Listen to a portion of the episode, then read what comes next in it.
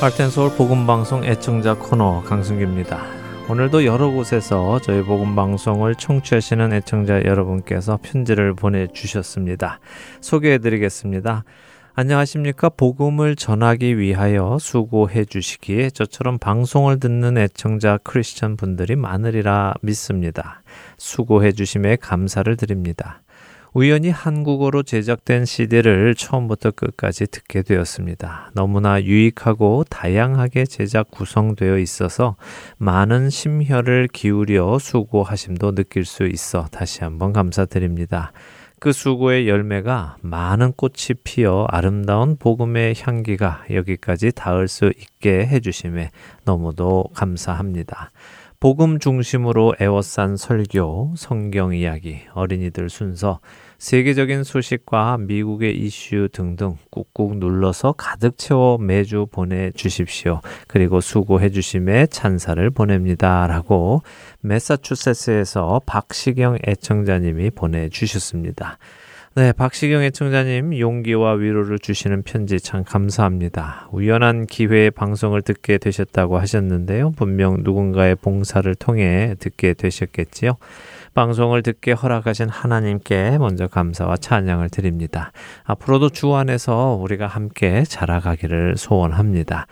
편지 하나 더 소개해 드리죠. 어, 하나님의 진리의 말씀을 전하는 복음 방송 봉사자 여러분과 애청자들과 같이 듣고 싶은 찬양이 있어 편지합니다.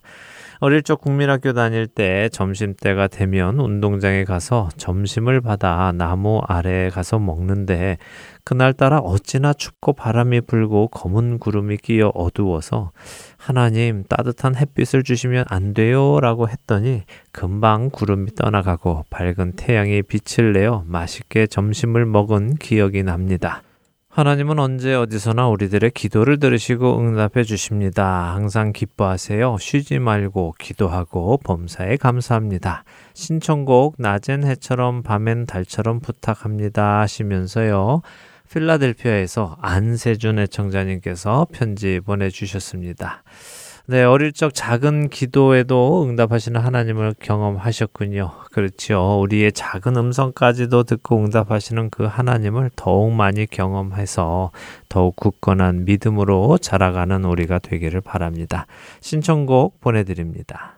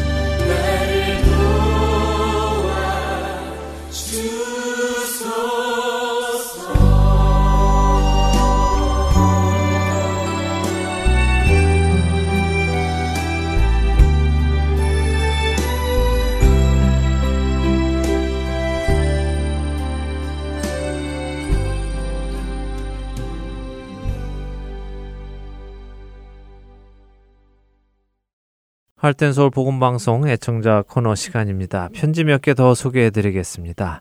그동안 감사했습니다. 저희들이 자주 한국을 오가고 있어서 CD에 소홀함이 있으므로 미안하고 죄송하지만 더 이상 보내지 않으셨으면 합니다. 다시 한번 귀한 사역에 주님의 함께 하심을 기도합니다 하시면서요. 아리조나에서 김현열 애청자님께서 보내 주셨습니다.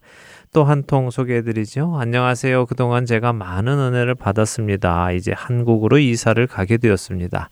CD를 중단해 주세요. 고맙습니다. 하시면서요. 알라바마에서 진 웨어 애청자님 보내주셨네요. 또 이번에는 온라인으로 사연을 보내주신 분이 계십니다. 안녕하세요. 제가 아는 분께서 제 이름으로 CD를 신청해 주셔서 지난 1년간 잘 들었습니다. 이 CD가 제가 열심히 교회를 다니게 되는 계기가 되어서 얼마나 감사한지 모릅니다.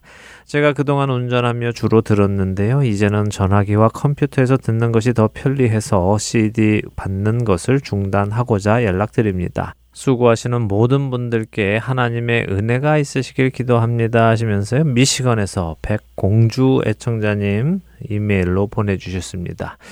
이렇게 방송 CD 받으시다가요, 이사를 가게 되시고 또 스마트폰으로 듣기로 하셨다며 연락 주시는 분들이 계셔서요, 저희는 또 얼마나 감사한지 모릅니다. 그만큼 이 방송을 사랑하기에 연락을 주신다고 믿습니다. 때때로 아무 연락 없이 이사를 가시는 분들도 계시는데요. 그렇게 되면 CD가 갈 곳을 찾지 못하고 이리저리 헤매다가 다시 이곳 사무실로 돌아오기도 합니다. 그럴 때면 귀하게 만들어진 방송이 버려지는 것 같아서 참 안타깝지요. 그런데 이렇게 연락을 주시니 버려지지 않고요. 또 필요한 자들에게 전해줄 수 있어서 감사합니다. 두 분의 짧은 편지 더 소개해 드리고 오늘 애청자 코너 마치도록 하지요. 항상 감사드리는 마음으로 기도합니다. 주님의 은총이 함께 하실 줄 굳게 믿습니다. 하시면서요. 메릴랜드에서 임복순 애청자님 보내주셨고요. 감사합니다. 수고하시는 여러분께 하나님의 은총이 임하시고 몸 건강하시기를 주님의 이름으로 문안드립니다. 하시면서 아이다호에서 해석 브루스 애청자님께서 보내주셨습니다.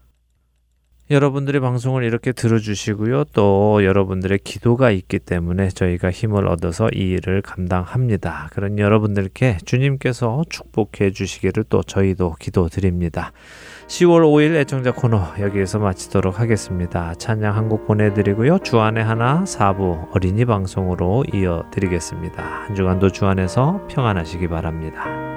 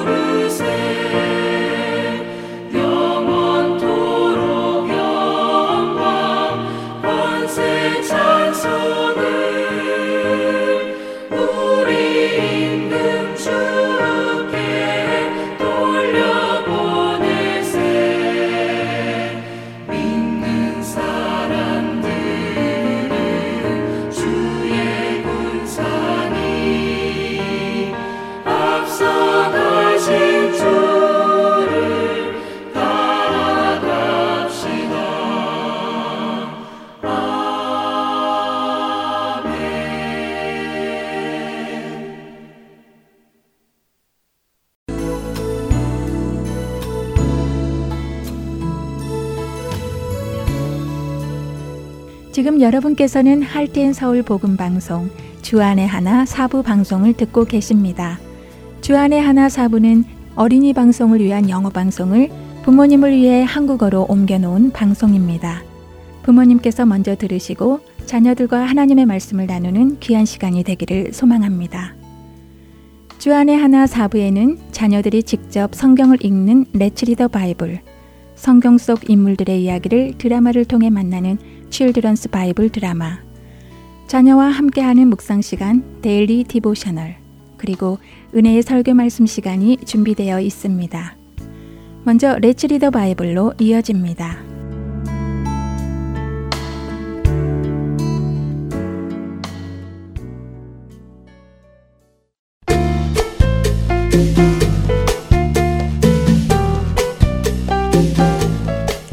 여러분 안녕하세요. Let's Read the Bible 진행의 함혜진입니다. Let's Read the Bible 그동안 잠언을 함께 읽어왔습니다. 잠언을 통해 하나님의 놀라우신 지혜를 얻게 되었기를 바랍니다. Let's Read the Bible 오늘부터 한 달 동안은 빌립보서를 읽으려 합니다.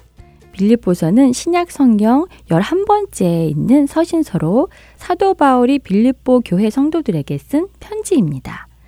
1차 전도 여행을 마친 사도 바울은 2차 전도 여행을 떠납니다. 사도 바울은 소아시아로 가서 예수님의 복음을 전하고 싶어 했습니다. 그러나 성령님께서는 사도 바울을 소아시아가 아닌 유럽 방향으로 인도하십니다.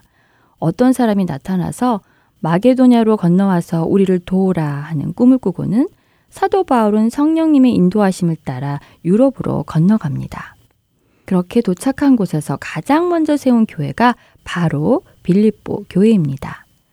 이렇게 세운 빌립보 교회 성도들을 사도 바울이 얼마나 사랑하고 생각하는지 빌립보서 1장을 읽어보면 잘 알 수 있습니다.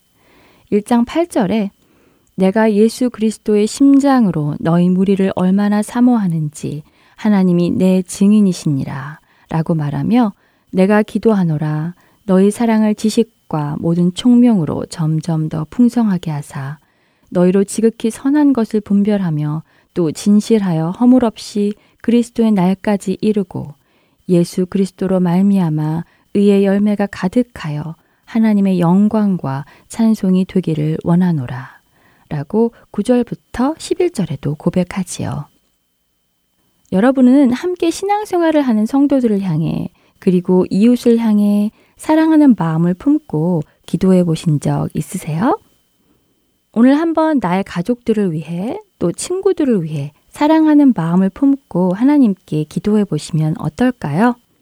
나의 가족과 친구들 그리고 이웃들이 선한 것을 분별하며 진실하고 허물 없이 그리스도의 날까지 이룰 수 있도록 하나님께서 그들을 축복하시고 지켜주시고 인도해 주시기를 기도하고 또 우리 모두가 주 안에 살아가면서 의의 열매를 많이 맺기를 기도하시기 바랍니다.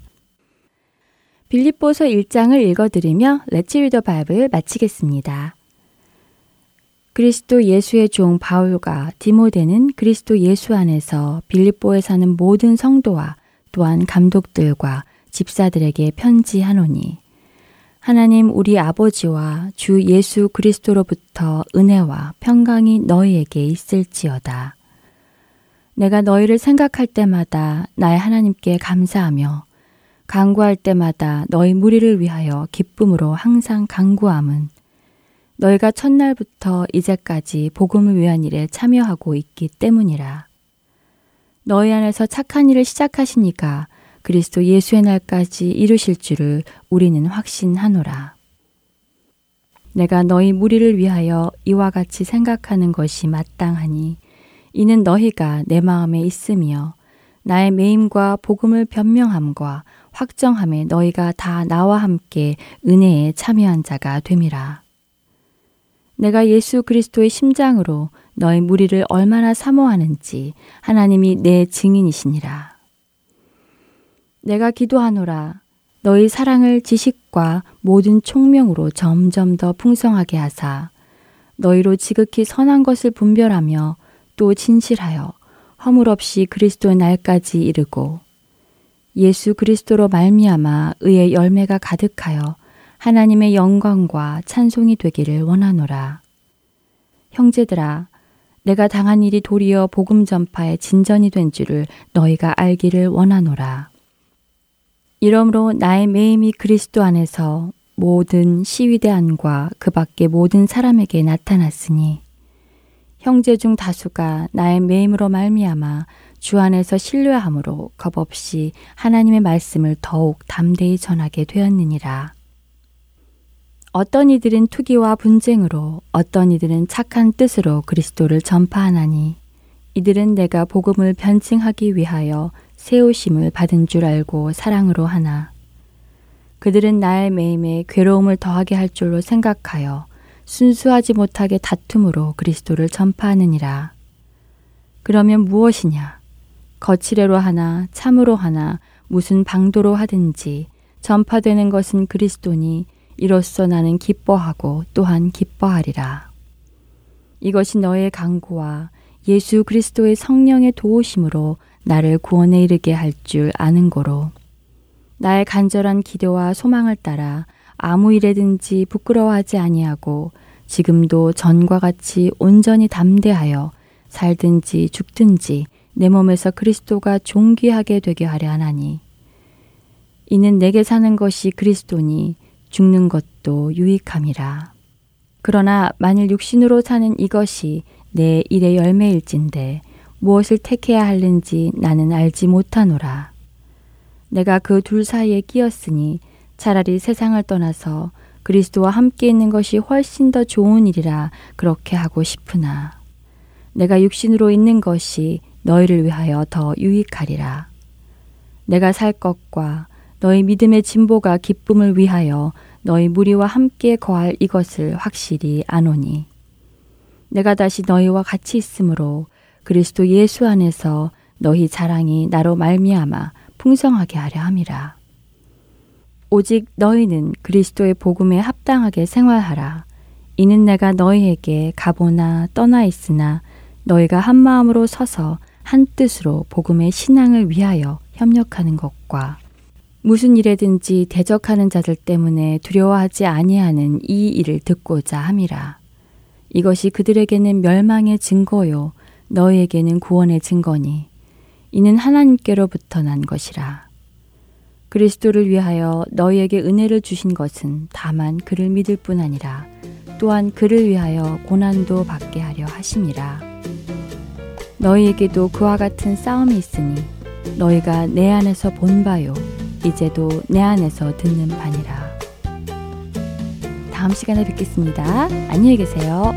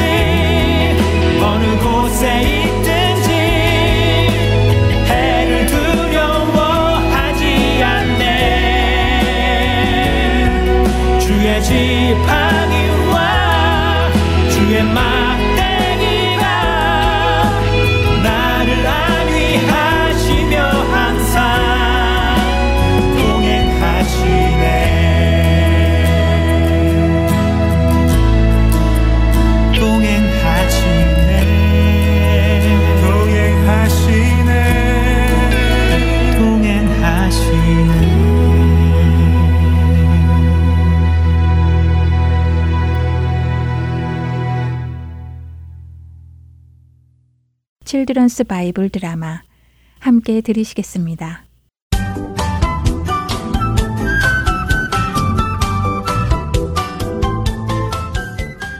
애청자 여러분 안녕하세요. Children's Bible Drama 에스더 편 진행의 박은규입니다. 유대 민족이 자기들의 법만을 지키며 아하수에로 왕의 법은 지키지 않는다며 그들을 모두 죽임으로 아하수에로 왕의 통치력을 보여달라고 부탁한 하만.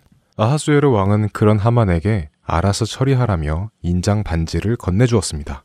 하만은 즉시 서기관들을 소집하여 대신들과 각도의 총독과 모든 관리들에게 그해 12월 13일 유대 사람은 남자나 여자, 나이가 많거나 적거나 막론하고 모두 죽이고 그 재산을 모두 압수하라는 조서를 쓰게 합니다. 그리고는 아하수에로 왕의 인장 반지로 인을 치지요. 이제 이 조서의 왕의 인장 반지가 찍혀 있으니 건방진 유대인들은 모두 죽은 목숨이군. 여봐라, 이제 이 조서를 전국 각처로 보내 모든 관리에게 알리도록 해라. 12월 13일 하루 동안에 남자, 여자, 어른아이 할 것 없이 유대 사람을 모조리 죽이고 그들의 재산을 약탈하라는 조서는 모든 곳에 전달되었습니다. 이 소식을 알게 된 각 지방의 유대인들은 크게 통곡하고 금식하며 울부짖었습니다. 이 조서는 모르드게가 살고 있는 수산성에도 전달이 되었지요. 아니, 이게 어찌된 일인가? 12월 13일에 아하수에로 왕이 다스리는 모든 지역의 유대인들이 죽임을 당한다고? 이것이 정말이란 말인가? 아하수에로 왕의 인장이 찍혀 있으니 사실임에 틀림없구나. 아, 이제 우리 민족은 어찌 된단 말인가? 하만이 작성한 조서를 본 모르드게는 자기 옷을 찢고 삼배 옷을 입은 다음 티끌을 머리에 뒤집어 쓰고 성문 앞에서 대성통곡했습니다. 거칠거칠한 굵은 배옷을 입고 머리에 죄를 뒤집어 쓰고 통곡하고 있는 모르드게와 유다 백성들의 이야기는 곧 에스더의 시녀들과 내시들의 귀에도 들어갔습니다. 에스더 왕후마마, 지금 성문에 왕후마마의 사촌 오빠이신 모르드게님이 굵은 베옷을 입으시고 재를 뒤집어 쓰시고 통곡하고 계시다고 하옵니다. 아니 오라버니께서 왜 그러시지? 여봐라, 얼른 이 옷을 오라버니께 전해드리거라.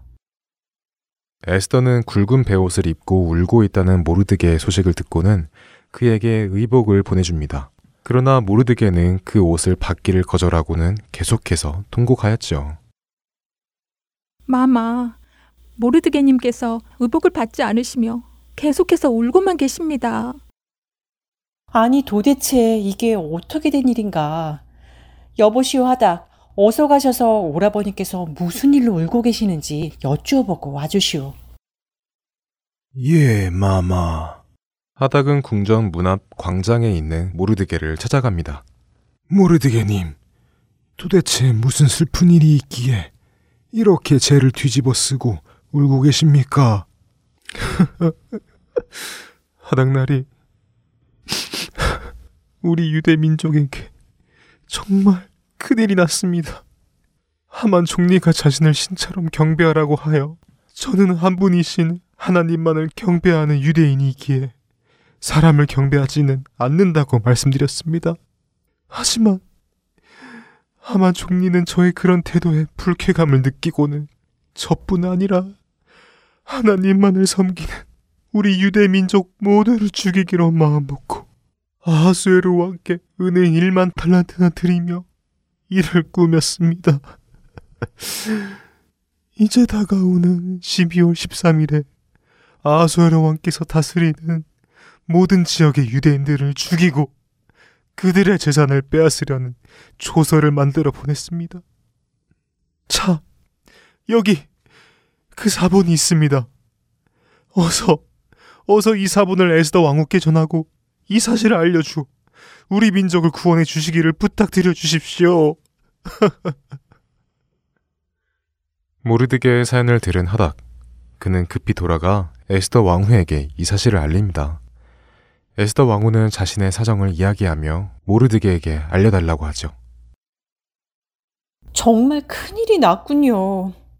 하지만 왕께서 저를 부르시기 전에 제가 먼저 이런 말씀을 전할 수는 없습니다. 다시 오라버니에게 가셔서 이 사정을 설명해 주세요. 제가 왕의 부르심 없이 안뜰에 가면 말을 꺼내기도 전에 죽임을 당한다고 말입니다. 왕의 부르심 없이 뜰에 갔다가 살 수 있는 방법은 오직 왕께서 자신의 금지팡이를 내밀어 주실 때 뿐이라고요. 하지만 왕께서 저를 부르지 않으신 지가 벌써 30일이 되었습니다. 왕께서는 저를 잊으셨다고요. 저를 사랑하지 않으신다고요. 그런데 제가 안뜰에 나간다면 저는 죽임을 당할 것입니다. 하닥은 모르드게에게 가서 에스더의 형편을 설명해 주었습니다. 그 말을 들은 모르드게가 말합니다. 하닥나리, 에스더 왕후께서 가셔서 이렇게 전해 주십시오. 모든 유대인이 죽는데 혼자만 살아남을 것이라고 생각하지 말라고 말입니다. 왕후께서 지금 이때에 말없이 가만히 있으면 우리 유대인들은 다른 방법으로 구원을 받을 것이지만 왕후와 왕후의 집안은 반드시 멸망할 것이라고 전해 주십시오. 내 동생 에스더가 왕후가 된 것이 이때를 위한 것인지 누가 알겠느냐고 전해주시기 바랍니다. 하닥은 다시 에스더에게 가서 모르드게의 말을 전합니다. 과연 에스더는 모르드게의 말을 들을까요? 칠드런스 바이블 드라마 에스더 편 다음 시간에 뵙겠습니다. 안녕히 계세요.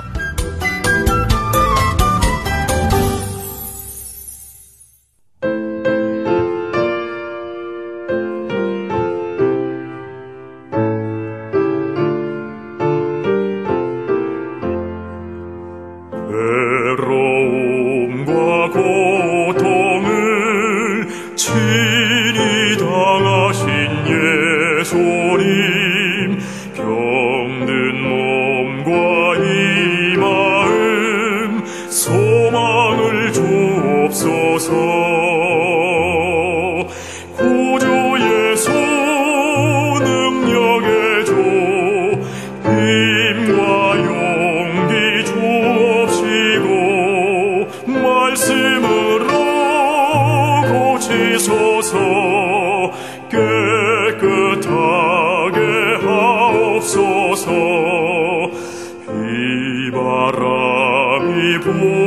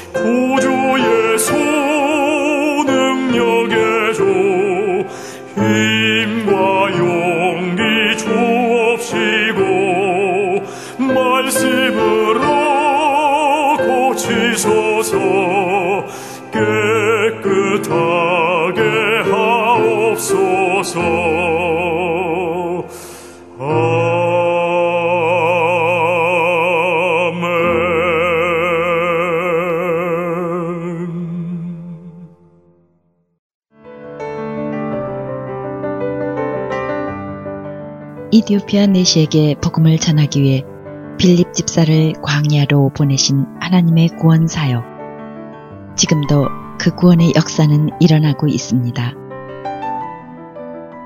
믿지 않는 자에게 복음을 믿는 자들에게 영적 성장을 도와주는 허텐 서울 복음 선교에 동참하지 않으시겠습니까?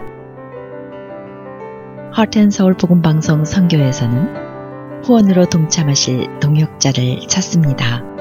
여러분들의 후원이 바로 영혼을 살리고 세우는 그 사역에 사용됩니다. 후원자 문의는 본 방송사 사무실 전화번호 602-866-8999 또는 이메일 주소 hotandseoul.org gmail.com으로 연락해 주시기 바랍니다.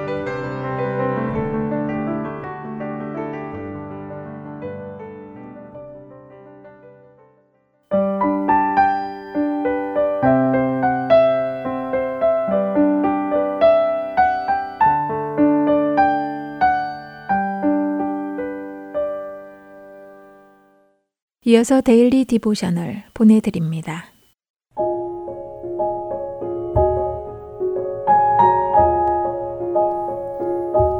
애청자 여러분 안녕하세요. Daily Devotional 진행의 최소영입니다. 우리 자녀들은 같은 믿음을 가진 크리스찬 친구들을 사귀며 교제하고 있나요? 믿음 안에서 함께 교제하는 기쁨을 누리고 있는지요? 자녀들 중에 꼭 크리스찬 친구들을 사귀어야 하는지 모르겠다고 하는 경우도 있을 텐데요. 오늘은 이것에 대해 함께 나누어 보고 말씀을 묵상하는 시간 되시길 바랍니다. 오늘 Daily Devotional의 제목은 Keep the Fire Burning 입니다. 엄마는 양팔 가득히 통나무를 내려놓으시며 오늘이 이번 여름의 마지막 캠프파이어가 될 것이라고 말씀하십니다. 여름 캠프파이어는 끝났지만 또 가을에는 다른 재미있는 일들이 많을 것이라고 덧붙이셨지요. 엄마의 말씀에 제이슨은 고개를 끄덕이며 자신은 풋볼팀에 들어가 보고 싶다고 말합니다. 그러면서 여동생 그웬에게 이번에 유스그룹에 들어가지 않느냐고 물었지요. 그웬은 자신이 유스그룹에 들어가고 싶은지 잘 모르겠다고 하며 꼭 가야 하냐고 묻습니다. 엄마는 그웬에게 왜 가고 싶지 않느냐고 물으시며 유스그룹에 들어가면 크리스찬 친구들과 친밀한 관계를 만들 수 있는 좋은 기회가 될 것이라고 말씀하셨지요. 그러자 그웬은 이사 온 지 얼마 안 돼서 교회에 있는 아이들을 아직 잘 모른다고 하며 꼭 크리스찬 친구들만 사귀어야 하느냐고 묻습니다. 옆에서 통나무를 부리에 놓고 계시던 아빠는 꼭 크리스찬 친구들만 사귀어야 하는 것은 아니지만 크리스찬 친구들을 사귀는 것은 정말 특별하고 좋은 점들이 있다고 말씀하셨지요. 아빠는 부리에 쌓아놓은 통나무들을 나무 막대기로 잘 흐트러 놓고 계십니다. 이것을 본 그외는 그렇게 두면 통나무들이 불에 잘 붙지 않을 것이라고 하며 캠프파이어를 처음 했을 때 아빠가 가르쳐 주신 것이 바로 통나무들을 마주보게 두어야 한다는 것이었다고 말하였지요. 아빠는 왜 그렇게 해야 하는지도 기억하고 있느냐고 웃으며 물으십니다.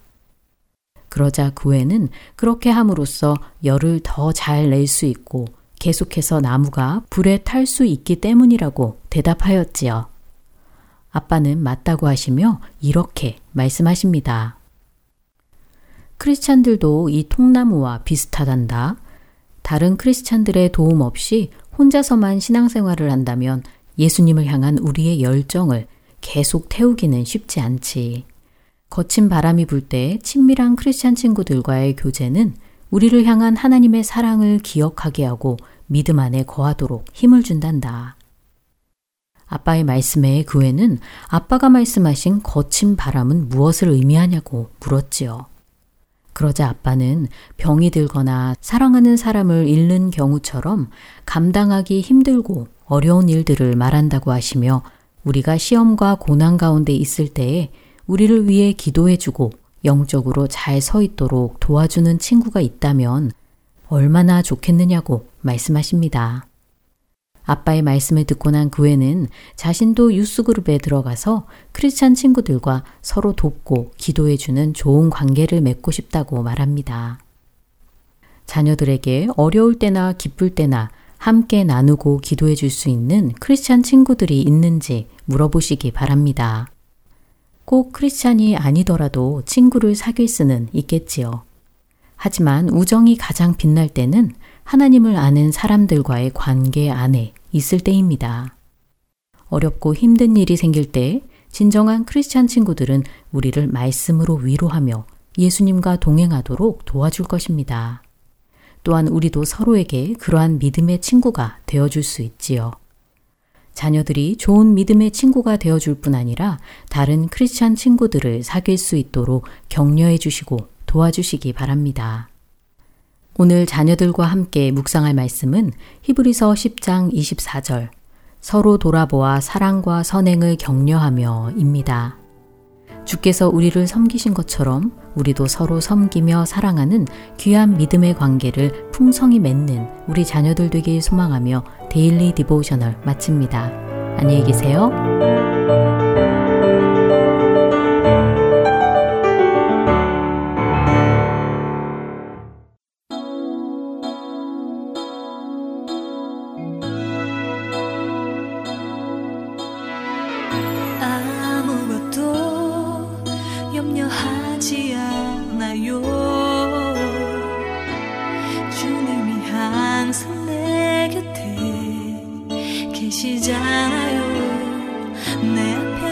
놓여진 일들과 내가 걸어가야 하길 아무리 험하고 커 보여도 주님의 마음보다 그 사랑보다 클순 없어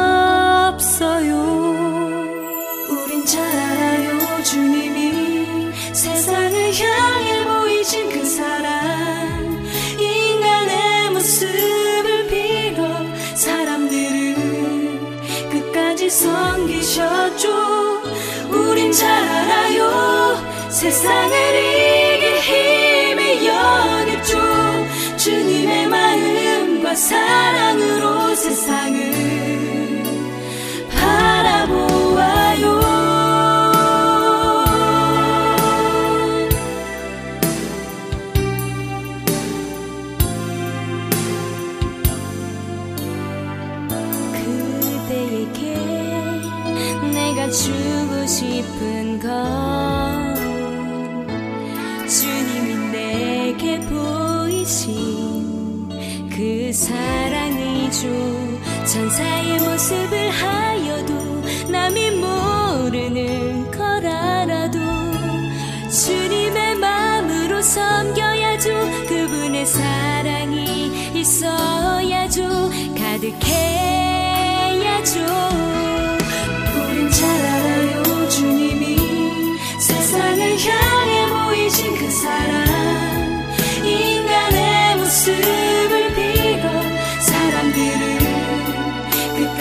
섬기셨죠 우린 잘 알아요. 세상을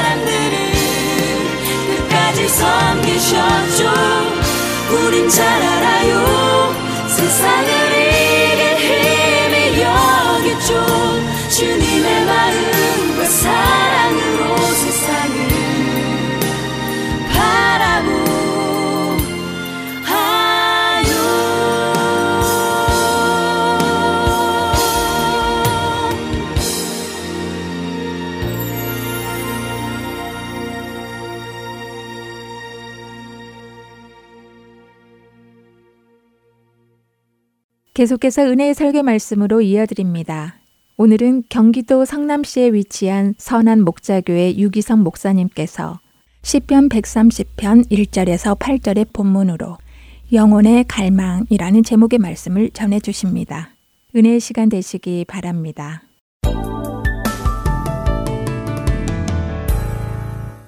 오늘 제목을 영혼의 갈망이라고 붙였습니다. 시편 130편 이 시편을 쓰신 분이 뜨거운 영혼의 갈망을 가지고 이 시편을 쓰신 것을 읽었기 때문에 그렇습니다. 이 시편 기자의 영혼의 갈망을 1절 한 절에 표현하고 있습니다. 깊은 물 속에서 주님을 불렀습니다. 여러분 배를 타고 또는 다른 일로 바다에 빠져서 깊은 물 속에 빠져 들어갈 때 심정을 생각해 보셨습니까? 2절 말씀해 보면 애원하는 소리로 하나님께 외치고 있습니다. 오늘 우리 심정이 그런 심정이 되었으면 좋겠습니다. 우리가 정말 영혼의 갈망을 가지면 하나님은 반드시 역사하십니다. 오늘 예배 드리러 오셨는데 여러분의 마음이 깊은 물 속에 빠져 들어가면서 하나님께 살려달라고 구원해달라고 애원하는 그런 심정이십니까? 그런 분들은 주님께서 오늘 반드시 역사하실 것입니다. 만약에 그렇지 않으시다면 오늘 여러분 안에 여러분의 영혼의 갈망을 다시 회복하시게 되기를 축복합니다. 이 시편 기자가 그처럼 간절히 하나님께 구원을 갈망하는 것은 죄로 인한 큰 고통을 겪고 있었기 때문에 그렇습니다. 만약에 우리가 어려움을 겪는다 하더라도 그것이 내 죄 때문에 하나님이 나를 징계하시는 것이 아니라고 확신하게 된다면 오히려 그 고난을 축복이라고 여겨도 될 것입니다. 여러분 하나님 앞에 설 때를 생각해 보십시오. 편안하게 대우받고 잘 살다가 하나님 앞에 간 사람과 하나님을 위해서 고난을 당하다가 하나님 앞에 간 사람 어떤 사람이 더 복되겠습니까? 세상에서는 편안하게 사는 것이 복되다 할지 모르겠지만 하나님을 알고 하나님의 나라를 알고 나면 고난의 축복이 있다는 것을 알게 됩니다. 그러나 죄가 있어서 고난을 당하는 경우에는 그런 희망이 다 없습니다. 정말 두려운 거죠. 죄가 무서운 이유가 바로 그것입니다. 고난을 당하되 그에게는 마음의 평강이 그리고 앞으로의 소망이 없는 것입니다. 이런 처지에서 시편 기자는 하나님께 부르짖으며 기도했습니다. 2절에 내 소리를 들어 주십시오. 나의 애원하는 소리에 귀를 기울여 주십시오. 이건 참 특별한 일입니다. 만약에 우리가 정말 죄가 있어서 내가 하나님의 징계를 받는다. 죄값으로 이런 어려움을 당한다고 생각이 되면 대부분 기도가 안 됩니다. 하나님이 내 죄를 아실 텐데 그것 때문에 하나님이 내 기도 들으실까? 하나님과 나 사이의 관계는 벌써 끊어진 거 아닐까? 그래서 어려움에 부딪혀 있으면서도 기도를 못하는 사람들이 많습니다. 시편 기자도 그런 심정을 고백합니다. 3절에서 주님, 주님께서 죄를 지켜보고 계시면 주님 앞에 누가 감히 맞설 수 있겠습니까? 그런데 이 시편 기자는 그럼에도 불구하고 하나님께 외쳤습니다. 하나님, 내 기도를 들어주세요. 이유는 하나님은 용서하시는 하나님이시라는 것을 믿었기 때문입니다. 4절에 용서는 주님만이 하실 수 있는 것이므로 우리가 주님만을 경외합니다.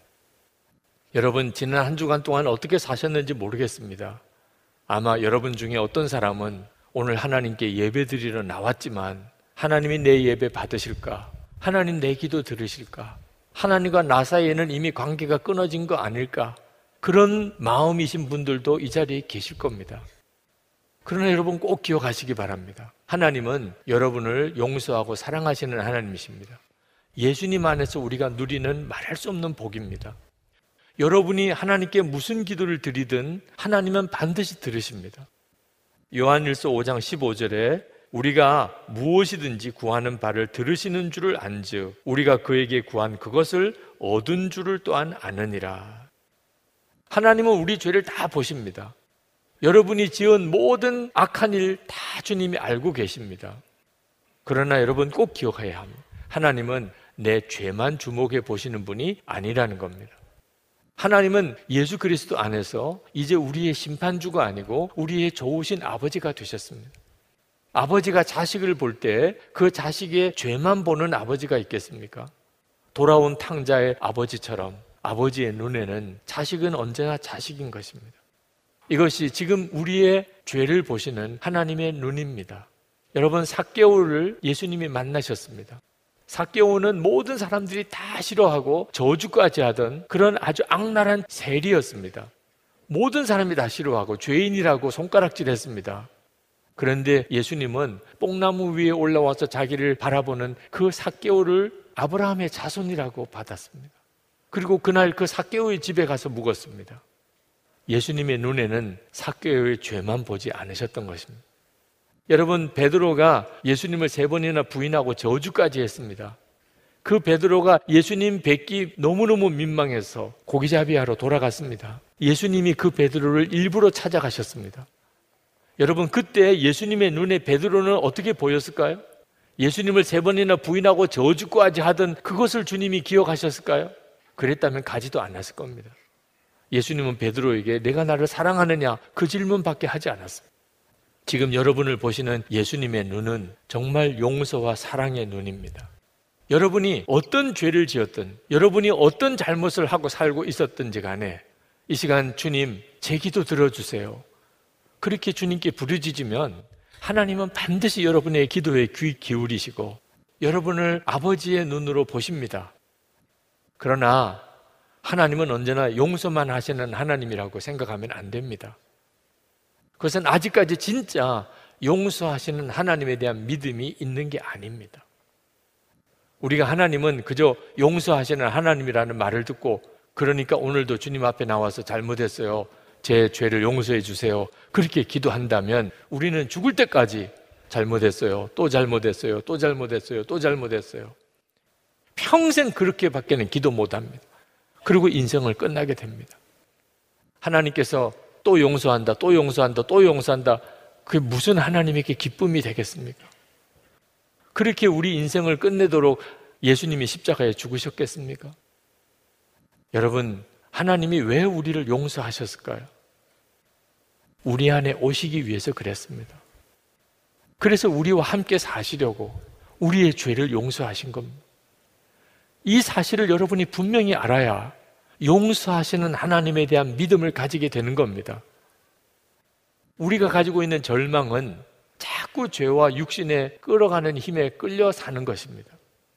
로마서 7장 15절 말씀에 보면 내가 원하는 것은 행하지 아니하고 도리어 미워하는 것을 행함이라. 잘 살아보고 싶어요. 가정에서도 잘해보고 싶고 직장에서도 잘해보고 싶고 생활도 반듯하게 살고 싶고 정말 용서하고 사랑하며 살고 싶고 그런데 안 되는 걸 어떻게 해요? 그러면 안 되지, 그러면 안 되지 생각하는 대로 자꾸 살아가요. 그게 우리 자신인 걸 어떻게 해요? 이것이 우리의 절망입니다. 그러나 여러분, 아직도 몰라서 그런 것입니다. 우리가 왜 육신에 끌려 살고 왜 죄에 끌려 살게 될까요? 우리와 함께 계시는 주님을 바라보는 눈이 뜨이지 않아서 그런 것입니다. 목회자 세미나 때 어느 목사님이 질문을 하셨어요. 목사님, 예수님은 분명히 우리 모두를 다 공평하게 사랑하실 테고, 그런데 왜 어떤 사람은 주님과 그렇게 친밀하고, 어떤 사람은 전혀 주님을 알지 못하고 사는 사람이 생기는 이유는 뭡니까? 또 하나, 예수 그리스도께서 우리 마음에 오셨는데, 이 엄청난 일을 우리가 은혜를 받았으면서도 어째서 육신에 끌려 사는 사람이 이렇게 많은 것입니까? 여러분, 왜 그렇겠습니까? 예수님이 어떤 사람에게는 은혜를 더 베푸시고 어떤 사람에게는 몰라라 하시기 때문에 그렇겠습니까? 그렇지 않습니다. 지금 이 시간에 이 자리에 계신 여러분 중에 어느 한 사람도 지금 이 설교를 인터넷으로 듣고 앞으로 영상으로 볼 어떤 사람도 우리 주님은 모든 사람 안에 오셨습니다. 그런데 예수님의 마음이 임하셨는데 어째서 우리가 전혀 주님을 알지 못하고 주님과 친밀하지 못하게 그렇게 사는 것입니까? 주님이 나와 함께 계시다는 것을 진짜 믿고 예수님을 바라보는 것에 차이가 있기 때문에 그렇습니다. 주님을 바라보지 않으니까 주님이 그의 삶에 역사하지 못하시는 것입니다. 영국의 유명한 문인인 찰스 램의 지인 중에 다른 사람에게 친절하고 그리고 존경받는 그러면서도 결혼을 하지 않고 평생 독신으로 살았던 어떤 분 이야기를 하셨습니다. 그 사람이 사랑하는 자매가 있었습니다. 그래서 그에게 청혼을 하러 가는 날입니다. 그 자매도 그날 그 형제가 청혼을 하러 온다는 것을 알고 있었고 그리고 그걸 받아줄 준비가 되어 있었습니다. 그 사람이 그 사랑하는 여인의 집에 도착했을 때 뜻밖의 거절 통보를 받았습니다. 그 집에 시종이 나와서 우리 아가씨가 당신을 만나고 싶지 않대요. 이제 당신하고는 절교래요. 돌아가라고 그러세요. 그래서 그냥 돌아올 수밖에 없었습니다. 너무너무 이상했습니다. 아니, 그렇게 사랑했고, 그리고 내 사랑을 받아주기로 했는데, 왜 갑자기 이렇게 나오나? 그래서 편지를 썼습니다. 왜 그렇게 하셨는지 이유라도 나에게 알려주세요. 얼마 뒤에 그 여인으로부터 편지가 왔습니다. 나는 당신을 기다리고 있었지요. 창밖을 내다보고 있었어요. 당신이 오는 것을 보고 나는 정말 기뻤습니다. 그런데 당신은 길에서 일하고 있던 한 여인을 밀치고 그냥 지나쳐 버리더군요. 당신은 넘어진 그 여인을 부축해 주지 않았습니다. 나는 그때 당신은 내 한 평생을 맡길 수 있는 남편이 될 수 없는 사람임을 알았습니다. 불쌍한 여인에게 친절을 베풀 수 없는 사람이라면 나에게도 진정한 사랑을 베풀 수 없을 것이라고 생각했기 때문입니다. 이 사건 이후로 이 사람은 사람을 대하는 태도가 완전히 달라졌습니다. 그렇게 다른 사람에게 친절하게 대하고 그리고 많은 사람의 존경을 받았습니다. 여러분, 많은 사람이 나를 지켜보고 있습니다. 여러분, 이 사실을 정말 안다면 마음대로 살 사람 아무도 없습니다. 하물며 우리는 예수 그리스도께서 우리 안에 와 계십니다. 예수님이 내 안에 거하시는 것을 진짜 믿고 그 주님을 바라보게 되면 죄 짓고 살 사람 한 사람도 없습니다. 요한일서 5장 18절에 놀라운 말씀을 하고 계십니다. 하나님께로부터 나신 자가 그를 지키심에 악한 자가 그를 만지지도 못하느니라. 정말 놀라운 말씀입니다. 마귀가 우리를 만지지도 못한다는 겁니다. 그러나 실제로 많은 그리스도인들은 여전히 육신의 종로를 타고 마귀의 종로를 타고 삽니다. 이게 웬 까닭입니까? 마귀가 우리를 사로잡아서 육신으로 살고 죄 짓고 살게 만들기 때문이 아닙니다. 마귀는 이미 예수 그리스도의 십자가에서 우리에게 그렇게 할 수 있는 모든 권한을 다 잃어버렸습니다. 예수님이 십자가에 피 흘려 주심으로 마귀는 더 이상 우리의 주인 노릇 할 수 없습니다. 우리는 자유한 자가 되었습니다. 그런데 왜 우리가 마귀에게 끌려 삽니까? 마귀는 그냥 유혹할 뿐입니다. 우리 스스로 마귀를 따라가는 것입니다. 마귀가 하자는 대로, 마귀가 유혹하는 대로 우리가 우리 발로 내 마음을 열고 마귀를 쫓아가니 마귀 종로를 하는 것처럼 보이는 것입니다. 왜 그렇습니까? 함께 계시는 주님을 바라보지 못하니까 그런 것입니다. 만약에 우리가 예수님을 바라보는 눈이 뜨이고 진짜 예수님이 내 안에 거하시는 게 믿어진다면 마귀가 아무리 나를 유혹해도 나는 마귀를 따라가지 않을 것입니다. 당연한 일이죠. 그래서 요한일서 5장 18절 앞부분에 이렇게 놀라운 말씀을 하고 있는 겁니다. 하나님께로부터 난 자는 다 범죄하지 아니하는 줄을 우리가 아노라. 진짜 믿어지지 않을 말씀이죠. 이 말씀은 예수 그리스도께서 내 안에 거하시는 것이 정말 믿어지고 그 주님을 바라보는 자에게 이루어지는 말씀입니다. 시편 기자가 갈망하는 것은 단지 하나님께 용서해 달라고 자기 죄를 용서해 달라는 게 아닙니다. 주님을 원하는 것입니다. 이 시편 기자가 정말 원하는 것은 죄 용서받고 이 어려움에서 벗어나는 게 아니고 주님 그 용서하시고 사랑하시는 주님, 나는 주님을 원합니다.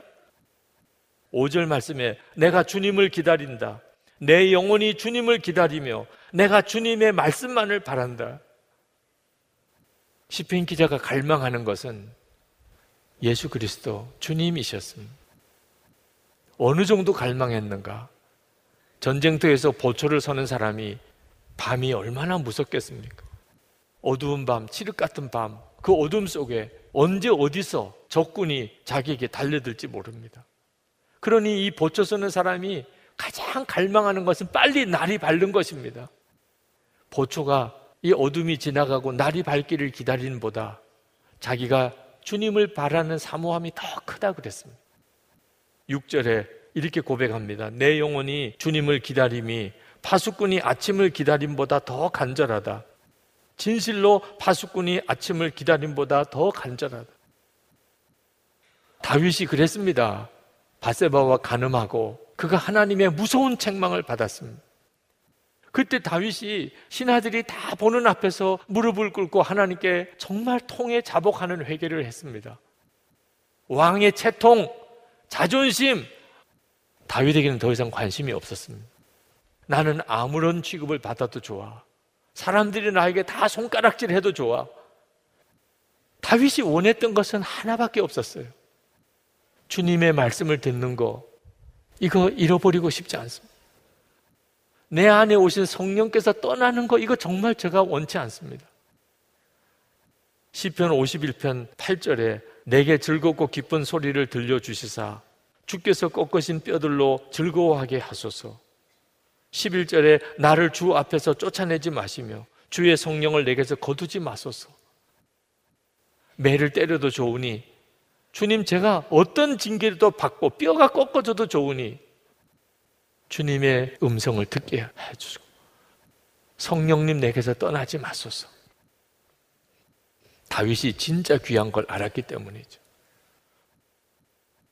오늘 우리도 그 영적인 갈망, 영혼의 갈망이 있어야 합니다. 그저 어려움이나 피해보고 하나님이 나를 징계하시는 게 빨리 끝났으면 좋겠다. 아직도 진짜를 모르는 것입니다. 주님, 내 안에 거하시는 주님을 바라보는 눈이 뜨이기를 원합니다. 이것이 진짜 우리 소원이고, 이제부터는 그 끔찍한 고통의 시간을 겪어보고 나니까 시편 기자가 매사에 주님의 인도를 받는 것이 그것이 가장 최고고 가장 지혜로운 것이구나 하는 걸 깨달았습니다. 그래서 7절 말씀에 이스라엘아 주님만을 의지하여라. 그렇게 외친 것입니다. 여러분, 기도하는 것 자체도 하나님의 인도하심을 받아야 될 필요가 있습니다. 우리의 모든 삶, 여러분의 가정생활, 직장생활, 여러분의 건강 문제, 자녀 문제, 재정 문제, 모든 여러분의 삶에 여러분은 주님의 인도를 받으셔야 합니다. 여러분, 우리가 힘들고 어려울 때 이 사람 저 사람 찾아다니면서 조언도 구하고 지혜도 구하고 도움도 구하지요. 아니, 예수님이 우리 안에 계신데. 예수님이 우리 안에 계신데. 도대체 어떤 사람에게 도움을 구하러 다니시는 겁니까? 그래서 뭐 도움이 되셨습니까? 사람들을 찾아가서 도와달라고 했더니 뭔가 진짜 도움이 되셨나요? 계속 실망만 하고 섭섭하기만 하고 아쉽게만 하고 미진하고 이제는 여러분 안에 계신 주님 그 주님은 인자하신 주님 모든 죄를 속량하시는 주님 온 세상을 주관하시는 만왕의 왕이신 그 주님 이제는 그 주님을 따라 그분의 인도를 받아 살아야 하지 않겠습니까? 오늘 이 시간에 하나님과 나 사이에는 뭔가 큰 벽이 있는 것 같아요. 하나님과 나 사이의 관계는 끊어진 것 같아요. 하나님의 인도함을 어떻게 받아야 되는지 모르겠어요. 그런 분들이 계시다면 그것이 여러분의 영혼의 갈망이 되기를 바랍니다. 여러분에게 이미 하나님과 사이에 막힘이 없는 완전한 하나 되는 은혜를 주셨거든요. 여러분 안에 거하시거든요. 여러분을 인도하기 위해서 주님은 오셨거든요. 그러니 그것을 누리지 못한다면 그러면 그게 갈망이 되죠. 깊은 바닷속에 빠져 들어가는 그 심정으로 주님께 부르짖어야죠. 주님 저를 도와주세요. 저를 살려주세요. 제 영혼을 건져주세요. 우리가 진짜 잊어버려야 되지 말아야 될 것. 그런데도 너무나 자주 잊어버리고 있는 것. 그게 뭔지 아십니까? 예수님은 지금 내 안에 거하고 계시다는 것입니다. 눈에 보이지 않으니까 계속 잊어버리고 사는 거예요. 사람을 만날 때도 잊어버리고 무슨 TV나 드라마나 영화를 볼 때도 주님은 다 잊어버리고 심지어는 이렇게 예배를 드리는 시간에서조차 주님이 내 안에 거하신다는 걸 잊어버리고 사는 거예요. 그래서 예수 동행 일기를 쓰는 겁니다. 매일 확인하기 위해서. 주님은 나와 함께 계시고 나를 인도하신다는 사실을 매일 확인하는 겁니다. 많은 사람이 예수 동행 일기를 쓰면 무슨 정말 놀라운 기적적인 주님을 체험하는 역사가 일어나는지 아니면 정말 사도 바울처럼 삼층천에 올라가서 하나님을 만나는 이런 신비한 체험을 할 수 있는 건지 그렇게 기대하는 분들도 있으신 모양입니다. 그래서 일기를 쓰다가 그런 일이 일어나지 않는다고 그냥 중단하는 사람도 있는 모양입니다. 여러분, 예수 동의 일기를 쓴다고 주님이 갑자기 나타나시거나 여러분이 하늘나라에 올라가 보는 체험을 하는 거 아닙니다. 그럴 필요가 없습니다. 예수님 그분이 이미 내 안에 오셨는데 무슨 특별한 체험이 무엇 필요하겠습니까? 사도행전 17장 28절에 보면 세 번역으로 이렇게 말씀했습니다. 우리는 하나님 안에서 살고 움직이고 존재하고 있습니다. 이것이 예수님 안에서 우리가 지금 받고 있는 축복입니다. 하나님은 늘 우리와 함께 계시고 우리는 하나님 안에서 살고 있습니다. 예수동의 일기를 쓰면서 제게 일어난 변화는 음식을 하나 먹어도 옛날 같이 먹어지지 않는다는 누구와 만나서 말 한마디를 할 때 옛날처럼 그저 쓸데없는 말, 실없는 말, 이런 말을 못하게 된다는 것입니다. 어떤 문제에 대해서 내가 집중해야 되는데 자꾸 생각이 흐트러질 때 주님은 금방 나를 다시 마음을 잡아주시고 그 문제에 집중하게 해주십니다. 황홀하고 놀라운 영적인 체험이 계속 일어나는 것이 아닙니다. 그러나 분명한 것은 주님이 늘 나와 함께 계시고 내 모든 삶 속에 나를 이끄시는 것입니다. 여러분 오늘 이 예배가 끝나고 예배당 바깥을 나갈 때 그때부터 주님의 인도하심이 여러분에게 필요합니다. 오늘 저녁에 집에 가서 여러분의 삶의 모든 순간에 주님이 여러분과 함께 계시고 여러분을 인도하시는 것을 알게 되는 것은 황홀한 체험과 비교할 수 없이 놀라운 것입니다. 이 은혜를 이 시편 기자는 갈망하고 있었던 것입니다.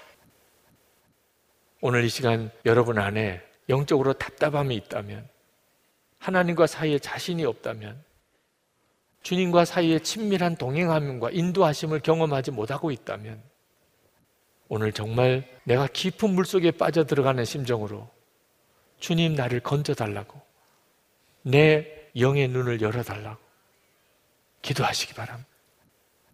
여러분의 영적인 갈망보다 여러분을 향한 주님의 갈망이 훨씬 큽니다. 그래서 십자가에 죽으셨고 우리 안에 오신 것입니다. 누구든지 정말 영혼의 갈망으로 주님을 부르짖으면 반드시 주님을 만납니다.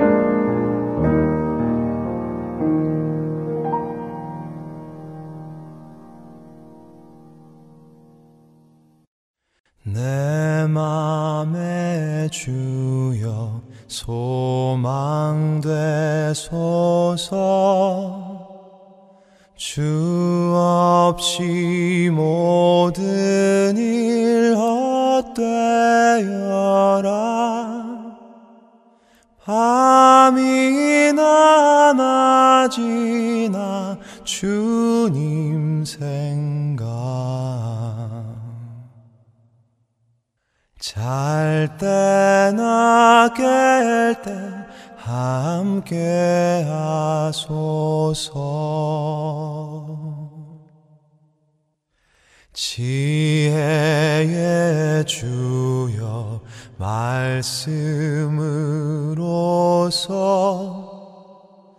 언제나 내 안에 계십소서. 주는 내 아버지 나는